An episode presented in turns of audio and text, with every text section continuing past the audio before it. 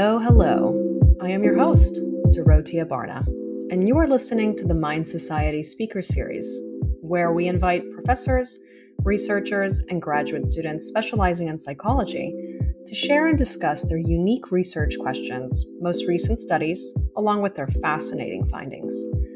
Coming from some of the top universities throughout the world, these experts will share what they've been working on in their labs and illuminate their discoveries so that we can use this information as sources of knowledge to elevate the quality of our lives and the way we engage with and interpret others. Thanks for listening. Hey everyone. Today's guest is Dr. Daniel Casasanto, who received his PhD in cognitive science from MIT and is currently on the faculty at Cornell.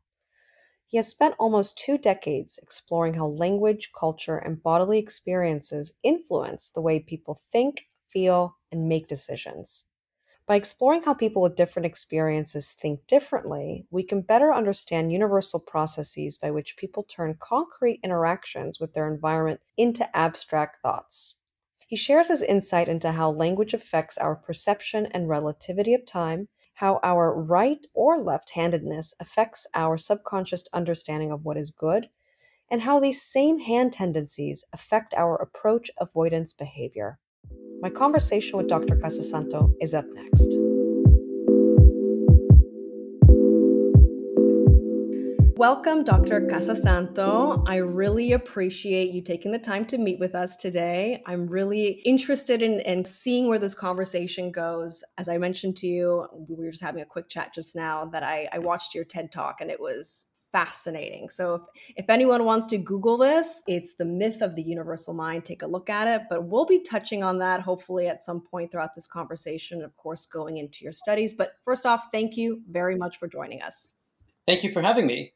I wanted to first relay a quote from your Cornell University website. And it is what you research is how linguistic, cultural, and bodily experiences influence the ways people think, feel, learn, and make decisions on multiple timescales.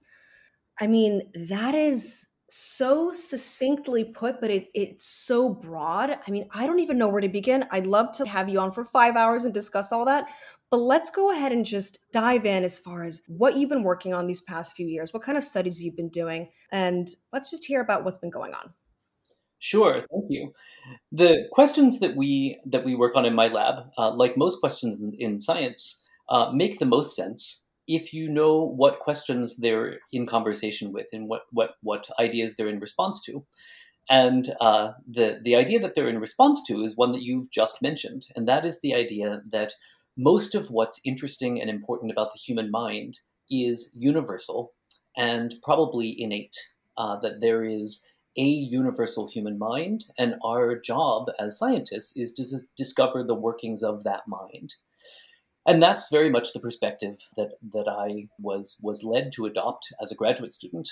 And uh, it was in trying to maintain uh, and build upon that perspective that my own research really got started because my data told me that I was wrong in those assumptions at just about every turn. So actually, as a scientist, that's a very exciting place to be, to be profoundly wrong and, and have your data convince you securely uh, in, in, that you are in fact wrong is a, is a great starting point.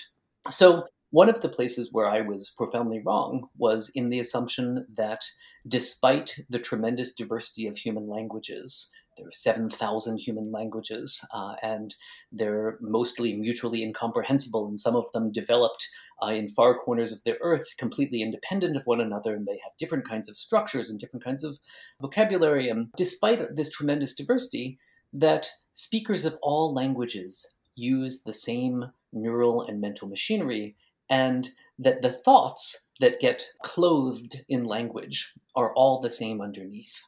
And that was a, a, dominant view for, for decades in linguistics and anthropology and psychology. Mm-hmm. And it was actually uh, somewhat dangerous to challenge it. Well, my data, starting when I was a graduate student, challenged it, uh, told me that in fact, it is often the case that people who talk differently think differently in corresponding ways, and that language profoundly shapes the way we think. So that was really the beginning of my heretical journey into exploring how different kinds of physical and social experiences shape our brains and minds. Wow, that is incredible.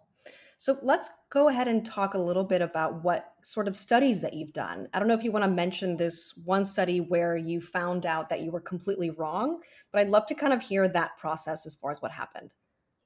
Oh, sure. I've been wrong lots of times. uh, let, let me share one that's that's not about language. Uh, it's a story that started uh, from from exploring patterns in language and uh, ways of thinking that, that are reflected in language and led away from language into other aspects of our non-linguistic uh, enculturation. Uh, if you uh, much of much of what uh, has occupied my time over the past couple of decades is thinking about time, and not time in the world, not physical time. Uh, that's I leave to the physicists, but time in the mind. Uh, how do how do humans understand and uh, and process time? language gives us some pretty good clues. The, the way we talk about time has been taken as an index of how we think about it. And how do we talk about time? Well, in English, it's it's pretty clear that we talk about uh, the future as if it's in front of us, right? We're looking forward to the future, and the past of as if it's behind us, right? The past, uh, way back in the past, the past is behind our bodies, and this is this is a, a, pattern that's very clear in English and many other languages. And linguists and psychologists made up a story for why this might be so. We talk that way, uh, presumably because we think that way, and we think that way because of the kinds of bodies that we have and the way we move through the world. So think about as we because the front the front of our bodies is the business end, right? Uh, our sensory organs, our, our hands, our feet are all oriented toward the front. As a result, when we move along spatial paths, we move forward most of the time. We don't walk backwards or sideways like a crab. And so as we move forward along a spatial path, things and, and experiences that lie ahead of us in the future also lie literally ahead of us along this spatial path. They're in front of us in space. Things that lie behind us in, in the past, in time, lie literally behind us in space as well. So our experience of moving along spatial paths with the kinds of forward-oriented bodies that we have uh, gives us this experiential correlation between front back in space and front back in time. That's why we think about it that way, and that's why we talk about it that way. Okay, this is all a very good, coherent story, and there's there's a lot of truth to it. But there's also a great deal that's wrong with it. And one of the things that's wrong with it is that that is not the only way we think about time at all. Time is a, a complex of lots of different capacities. But even if we just stick with uh, this one aspect of time of uh, futureness versus pastness. This front back mapping of time with the future ahead of us and the past behind us is only one of the ways that we use space to conceptualize time. So I, I uh, stumbled upon really, really clear evidence that, that there's another way looking at people's spontaneous gestures. So I'm a professor, so I'm, I'm consciously gesturing all the time. Now in the Zoom age, I'm, I'm putting my hands up here in, in the, the, the camera window. And Often I will gesture forward and backward for time because it's illustrative of what I'm talking about. When people are gesturing less consciously, right, just uh, during normal speech, not on camera, not in front of a classroom, they tend not to gesture that way at all. What we find in video after video of subjects spontaneously speaking in the lab is that they will gesture, English speakers will gesture leftward for earlier times and rightward for later times. Now, this is crazy with respect to both prongs of the story that I just told you, right? The, the story starts with uh, the way we move through the world, right? We've already established that we don't generally move through the world sideways like a crab, uh, and certainly not rightward uh, exclusively. Right? So it, it's probably not about the, the, the explanation for this left-right uh, mental timeline can't be the way we walk.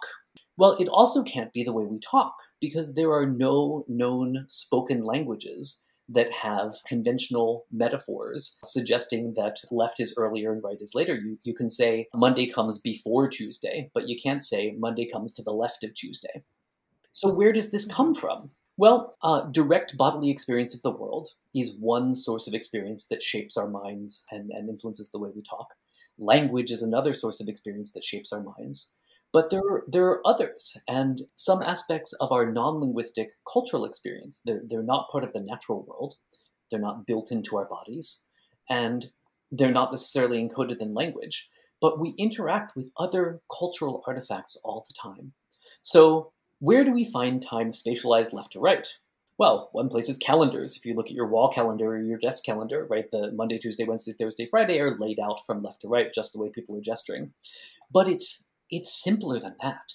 You don't have to be looking at cultural conventions that spatialize time. The, the cultural con- convention, the cultural practice of reading and writing, spatializes time really consistently in a way that is different from the way we walk and the way we talk. So every every line of text that we ever read as a Westerner, we start on the left at an earlier moment in time, and we move progressively through time and space to the right, ending up on the right at a later moment.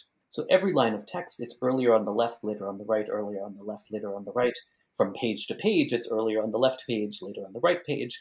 The act of reading and writing gives us this the same kind of experiential correlation between space and time in left-right space. Reading does that in left-right space the same way that walking does it in front-back space. Well, now we're reading and writing so much uh, that it turns out that our mental timeline is is shaped apparently more by this interaction with the cultural world than with language or the natural world. Wow. We, we can we can show this in the laboratory uh, by messing with the way that you that you read and write. So we can expose Westerners to even even just about five minutes of the kind of writing system that uh, Arabic and, and, Hebrew has, where of course letters, words unfold from right to left, backwards of, of, of English.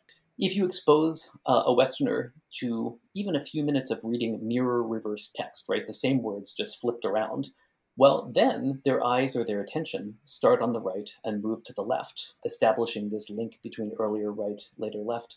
After about five minutes, the flow of time is reversed in our minds. Suddenly, we are conceptualizing time as if it flows this way, uh, which is the, the, habitual way of thinking for uh, members of, of uh, right to left reading cultures. Wow. That is so fascinating. So that was that was the start of a, a journey of, of being you know a, a little bit wrong. Uh, well, it's it's pretty pretty darn wrong. The, the assumption was that uh, the the way we organize time in our minds is the way we walk through space and the way we talk about it. And actually, those were both both false uh, uh, because we were looking at the wrong axis. Wow. So in exploring this, um, I, I got wronger uh, wronger still because we were replicating this this experiment that I mentioned, uh, first done in English speakers, where we watch people spontaneously gesture as they talk about the the past and the future. And we were doing it in a population of Moroccan students, uh, Moroccan uh, speakers of, a, of, an Arabic dialect called Darija. And as expected, they were gesturing backwards of the English speakers, right? They were gesturing leftward for later times and rightward for earlier times. That was what we expected. I was only moderately excited about this confirmation of what we already had, had discovered.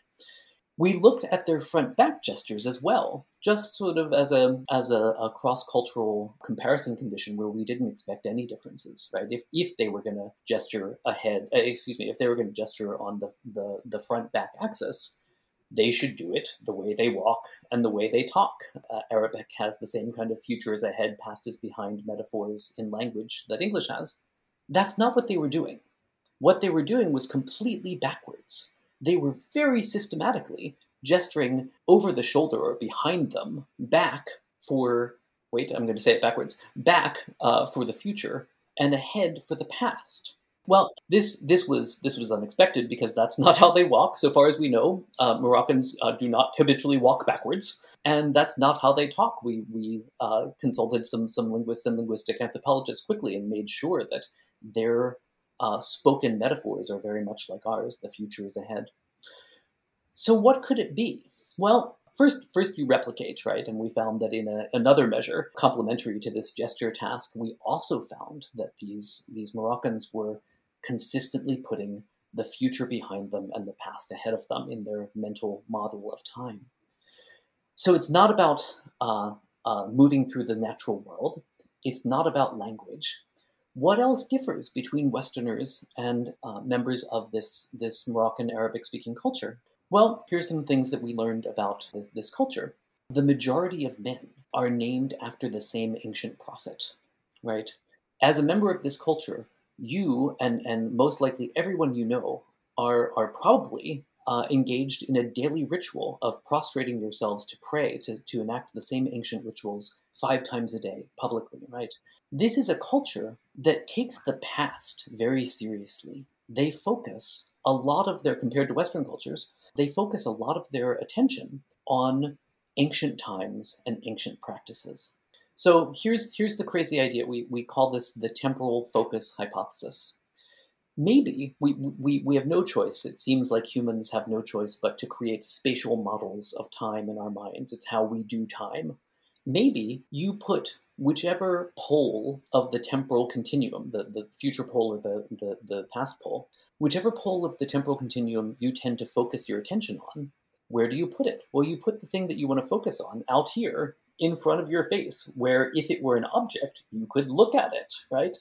Uh, so events in time are metaphorized mentally in our in our heads as objects in space. And where do you put objects that you want to focus your attention on? You don't put them back here behind your head. You put them up here in front of your face. So we have now tested this in dozens of cultures. And in spite of the way people talk and in spite of the way people walk, we can strongly predict whether they are going to implicitly place the past or the future in front of their faces, in front of them, uh, in their mental models of time, uh, as a function of how past or future focused uh, they are as as a culture or as or as individuals in that culture. Right. Um, so so very very past fo- focused cultures, even if they say that the future is ahead, they're thinking that the past is ahead. Um, we can reveal this through tasks where we trick them into revealing their spatial models of time. They're not mean tricks. We can also cause you to flip the way time is organized in your mind from, from having the, the past behind you to having the past in front of you, simply by uh, bringing you into the laboratory and making you focus your attention for a few minutes uh, on, on your past or on your future. If you write about things that you've done instead of things that you want to do, you're much more likely, even as a, a Western college student, uh, to uh, place uh, the past in front of you, uh, where, where you can focus on it expectant mothers, expectant uh, women, uh, compared to control women who are not expecting. We, we have in, in English this uh, this this metaphor for being pregnant, which is expecting. Well, expecting means looking forward to something in the future, right? Expectant mothers are more likely to put the future in front of them than uh, matched control women who are not pregnant. Visitors to uh, a science and technology exam are more likely to put the, the, the future in front of them uh, and visitors to a, a, history museum more likely to put the past in front of them. This is this is uh, this is labile. This is flexible. We're as as cultures, as individuals, and as people in different ever changing contexts, we are changing our mental model of time much much faster than say our bodies change or our language changes. Right. Oh my goodness, that is so fascinating. I didn't even I didn't even know that. I didn't even realize that that was even happening in our in our minds. Yeah, we didn't either. I knew that there were definitely significant changes of perception of reality and consciousness between cultures throughout the world. But I think this is a really interesting point to make as far as the writing, as far as how that goes, how we perceive time, as far as these differences in perceptions, temporally speaking. What are other differences that were byproducts of that from perhaps that population that you mentioned of the, of Moroccans? Did you see mm-hmm, any sort of mm-hmm. differences between that population and, let's say, Westerners or perhaps Americans? Yeah, that's a great question. So, this is something that we're just starting to explore now that we know about uh, this phenomenon of changing the way you spatialize time as a function of your temporal focus. Uh, what what uh, beyond just your mental models of time uh, does this affect your decision making? Does it does it link to other aspects of, of your life? Well, one link that, that seems clear is that this aspect of, of culture, of how past or future focused you tend to be, members of your culture tend to be, is correlated with religious practices. And it's not necessarily how religious you are, although that matters. It's it's more about what particular religion you practice and whether it is, uh, for example, an afterlife focused religion. Uh, that some religions focus you more on the present moment, some focus you on reverence for traditions and ancestry. Some focus you on the, the, the future afterlife. And so re- religiosity is strongly linked to this, this culturally variable characteristic of temporal focus. Other other consequences of, of being past or future focused, there are lots of things that, that social psychologists have discovered about reasoning and time. So, for example, uh, discounting. Uh, if something is uh, going to, to happen a long time from now, its value seems less intense to us than, than, than something that, that is going to happen more immediately. Does this kind of discounting behavior vary as a function of your personal or, or culture based uh, temporal focus? We don't know. We've just started to explore beyond uh, mapping out these, these spatial models in our minds. Wow. That's incredible. So that's kind of where your research is going to be taking off from, or at least heading in that direction? Yeah, that's one branch that's been very exciting. It's been a, a fun journey from uh, being clearly wrong and very confused to having a new theory of how time is organized in our minds and enshrined by our cultures. That's amazing. Um, but I wanted to touch on the other two areas that you focused on. You mentioned that there was a bit of a trifecta that you were uh, of trying to trying to discover and explore and come up with new theories. And I just wanted to at least respect those two other areas and give them some airtime. I, I would love to hear a brief discussion as far as what you've been working on there and then where you're going, because I think it'd be fascinating. Yeah, well, thank you. Um, so, one thing that, that we discovered a few years ago, also sort of by accident, was that there are bodily characteristics that vary systematically between individuals that shape our brains and minds in ways that we just didn't imagine a few years ago.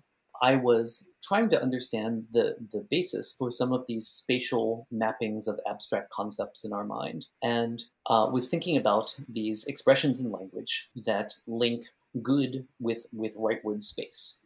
So we have uh, expressions in English like the right answer, uh, and idioms like two left. Obviously, the right answer is good; right? it's the correct answer. Two left feet is bad, right? It means clumsy. This is true in other cultures. So, so linkisch, left, leftish in uh, in German means clumsy or awkward. The, the the right is associated with the good and the lawful, and the left with the, the clumsy or, or the evil across every culture that we know of that has words and concepts for left and right. That's that's not every culture, but it's lots of them. Why is that?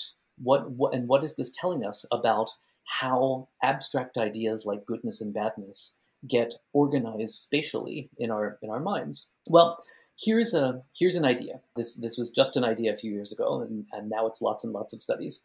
Maybe right is good across languages and cultures because most people are right handed.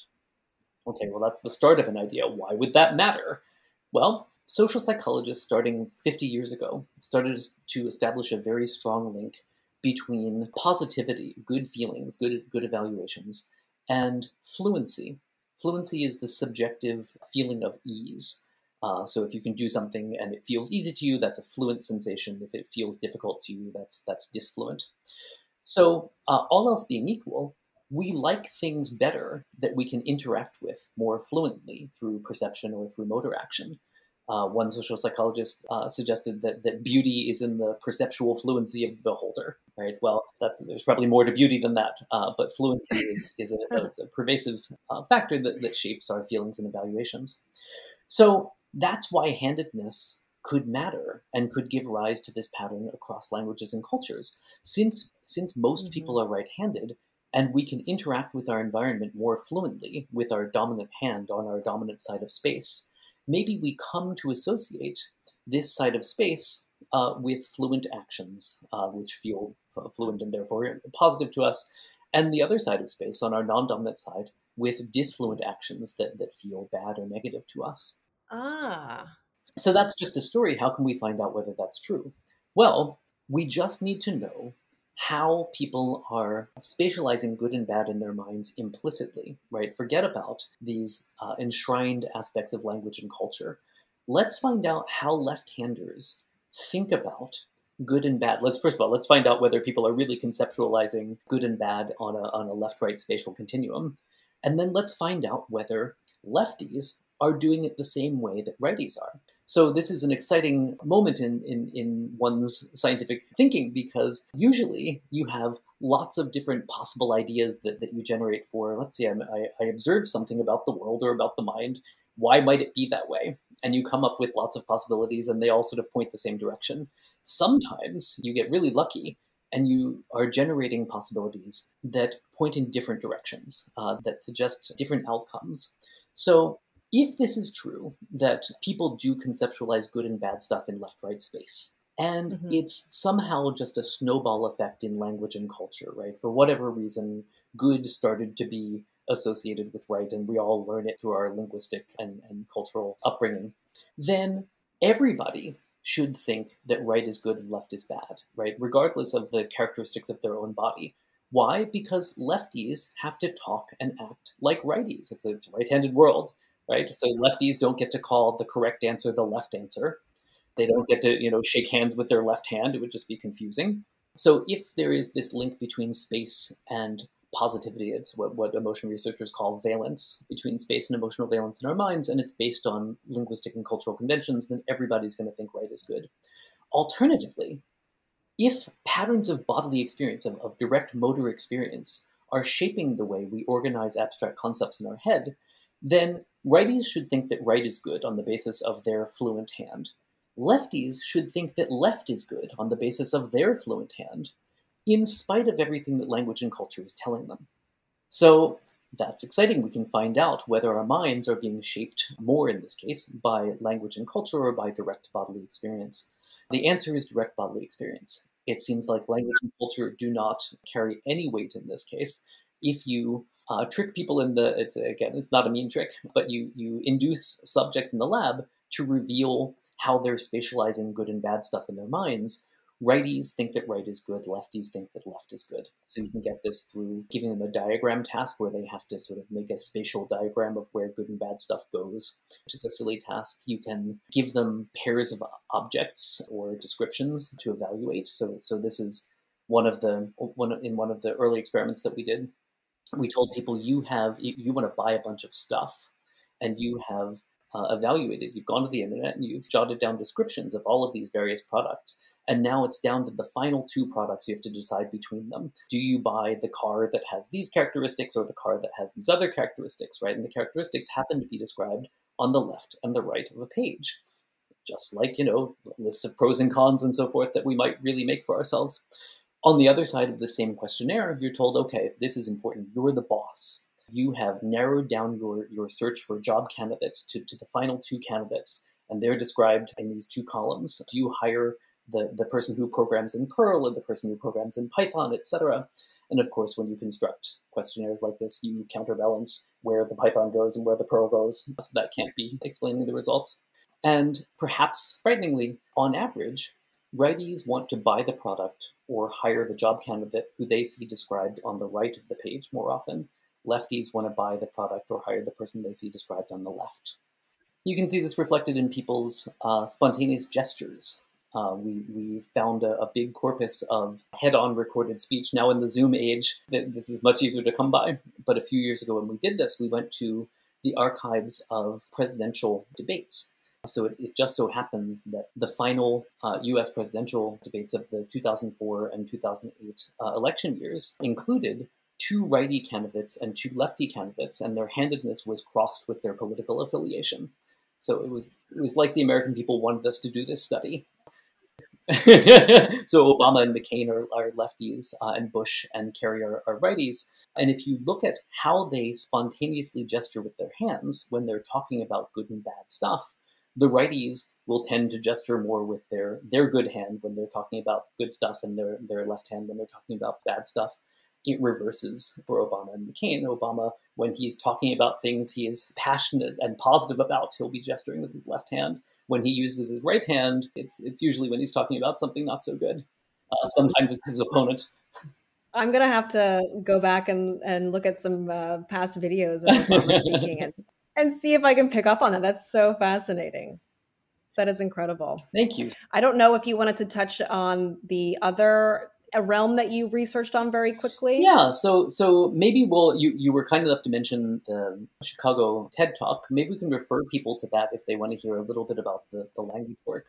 But actually, this this work on left and right and emotion uh, led to something that I want to tell people about because it's exciting theoretically, but it's also potentially impactful for uh, effective treatment of the most common psychiatric disorders, for depression and, and anxiety disorders.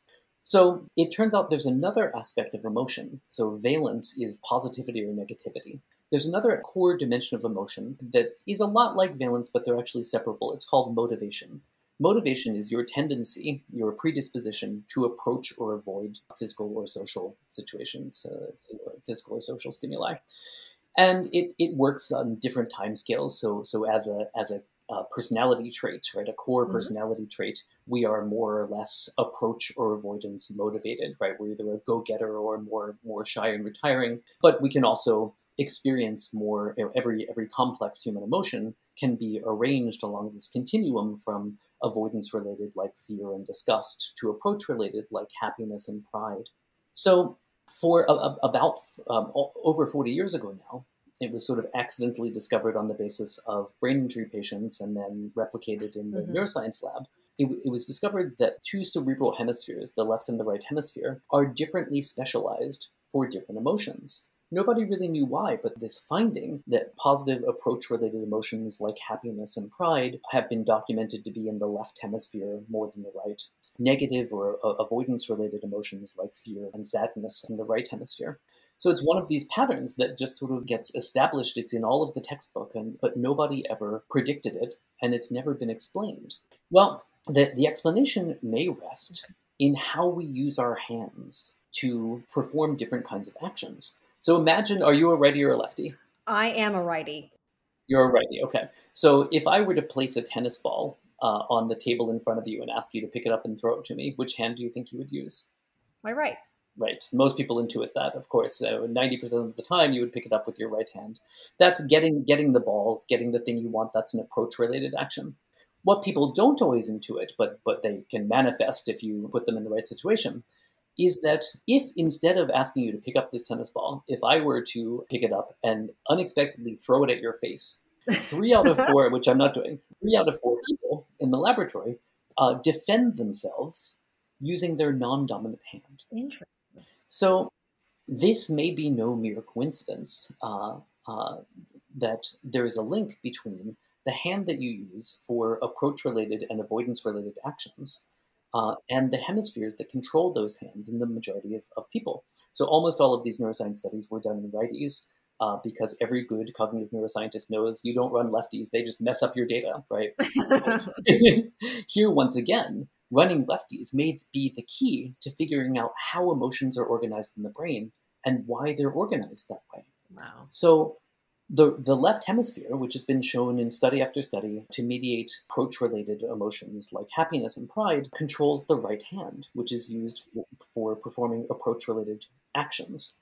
The right hemisphere, right, the, the, the avoidance hemisphere, controls the left hand, which in right-handed people is, is used for avoidance-related actions. So the mnemonic that we use for this, this differential hand use is the sword and the shield, right?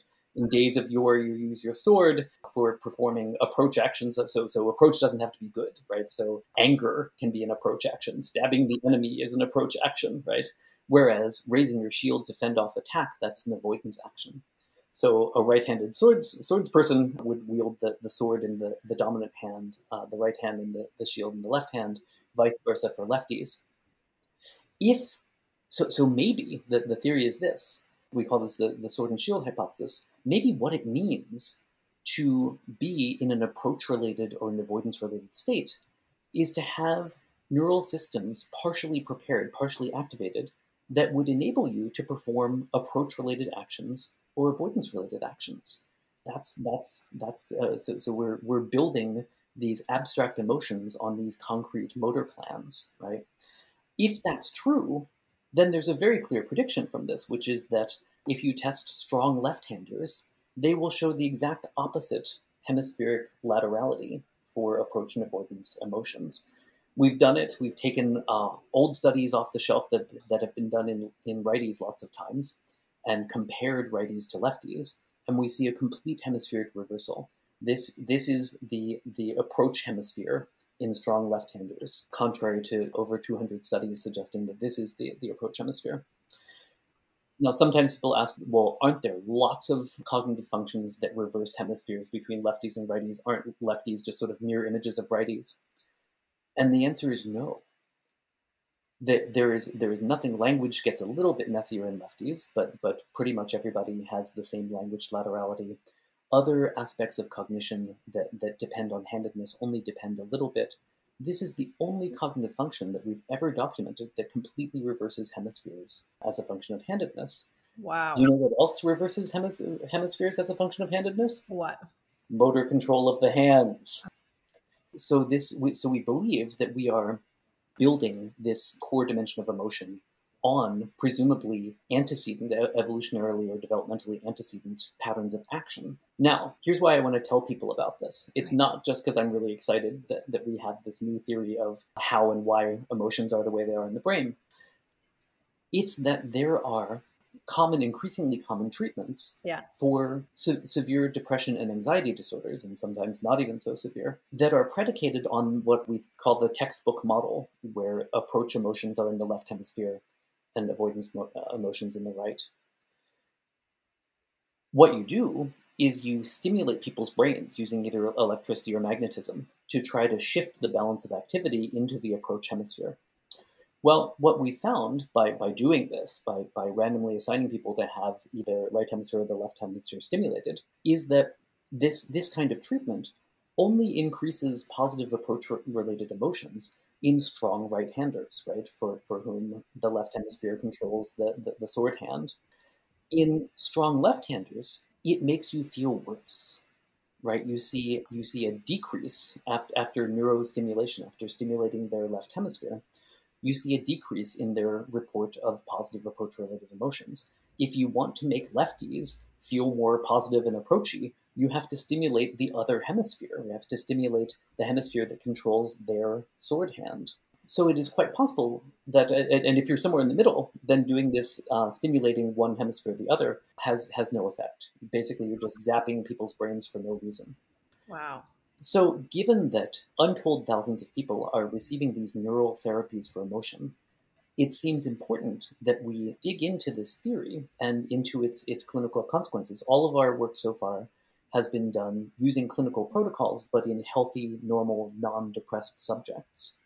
What it suggests, if our findings generalize to a clinical population, which we, we don't know that yet, then it would suggest that lefties, who are overrepresented among depression patients, left handedness is correlated with, with greater depression, lefties who get this kind of standard treatment may be getting exactly the opposite of what they need it means that that if we're going to this, uh, some doctors call this a precision medicine approach. If we're going to treat people safely and effectively, we need to tailor our neural therapies to the specifics of people's bodies.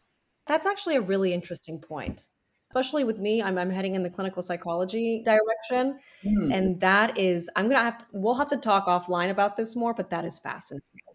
And and and on that note, I think we're going to have to end this because that I think is just dropping the mic. This has been an excellent conversation. Thank you so much for sharing what you've been working on, and I look forward to reading and seeing what you discover in the future. Thank you so much for your time today, Dr. Casasanto. My pleasure. Thank you.